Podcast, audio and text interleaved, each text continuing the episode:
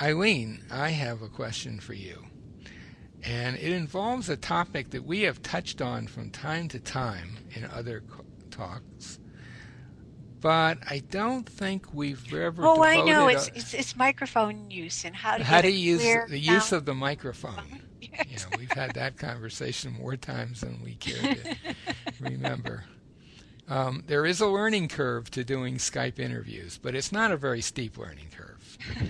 Anyway, how to use the headset properly. How to use the headset properly. That's probably the most important thing you need to know, and how to set the audio controls. Anyway, we have talked about what happens if you don't have access to an Alexander teacher, if there's just no one near you and you can't get to one.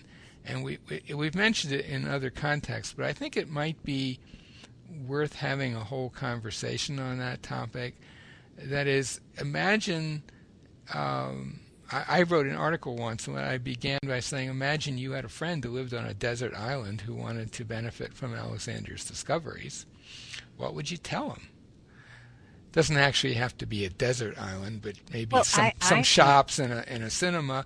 But I think absolutely, but isolated. I would say, you know, an island like that, depending, you know, hopefully the water's nice and warm and clear and the snorkeling's good and there's good fish around. I would say just bring an Alexander teacher over there. Well, that's one solution. But let's just say, like there's no airport and no teacher wants to come. Maybe because they're cannibals on the island. I don't know. I mean, for some reason you're not likely to get a teacher. But you've heard of the technique, maybe you've even done a little reading, and Alexander, I mean, if you read his account of things, he was largely self-taught, but the time gap between when he ran up against his voice problem that he set out to solve and the time that he was actually doing some teaching of other people was probably 2 or 3 years, not 8 or 9 or 10, as is often imagined in the Alexander world. So there he was. He must have accomplished quite a bit on his own. And why shouldn't we be able to accomplish that much and more? We have all the work that came before. What would your answer to that be?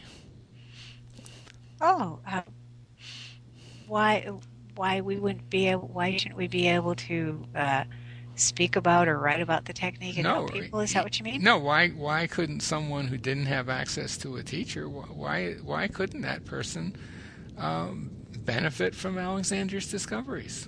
Oh, of course they could. Yeah. And, we have lots of ideas that we've gained one way or another in an educational sense about our posture, mm-hmm. that are mostly all wrong, mm-hmm. and other ones that whether we've obtained them from our family or at school or in part of a yoga or Pilates class, a standby comment about posture or something. Mm-hmm.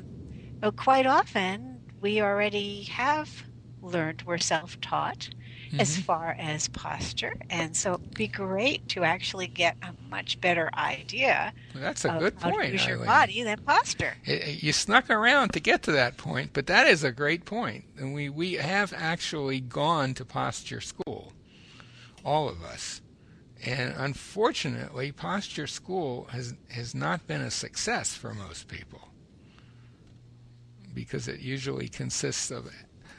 When I say posture school, I'm putting that in quotes, but I mean the idea. I mean, different places we've learned about posture. And where we learn about it is, who knows? It could be in school. Yeah. Sit up straight. Hold your shoulders back, or what? Chin up. Or, chin up. Yeah, all of those things. Tuck your tummy in, or tuck your butt under. Right, which are all not just useless, but actually quite a bit worse than useless.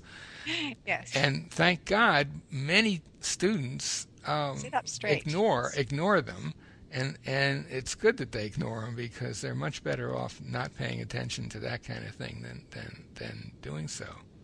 So yeah, and the ones who have taken that on don't even realize they have some kind of set layer of a of habit over some kind of slump that they have in a way that they've learned to correct it that they don't even know they're still constantly doing that's causing them a lot of stiffness and tension. And you know, here's the thing. I think it's kind of interesting that when we talk this way about posture, it could easily come across to someone listening to this, oh, these guys think they've got the answer that's better than everyone else's.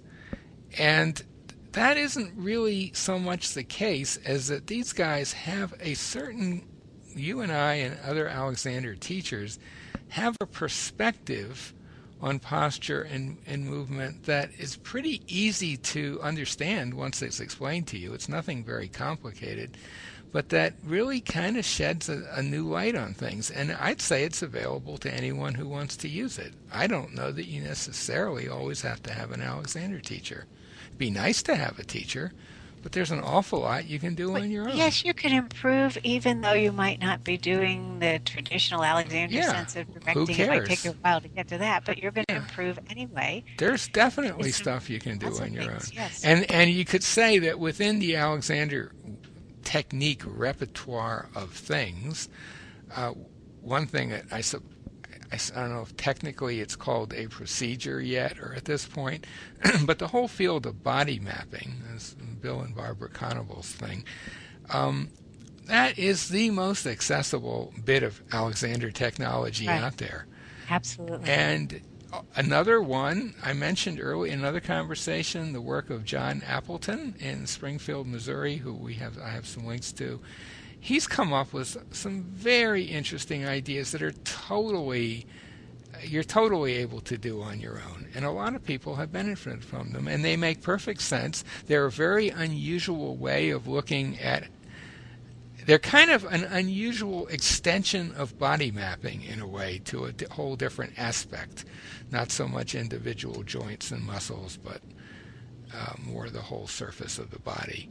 Anyway, it's very interesting stuff, and it's I still haven't looked up this site. I will do that. It's totally accessible. You don't need a teacher to do it. So I'd like to see more of that because I think my vision for the far distant future is that, in a way, there really isn't anything so much called Alexander technique, or maybe just a specialized branch of it.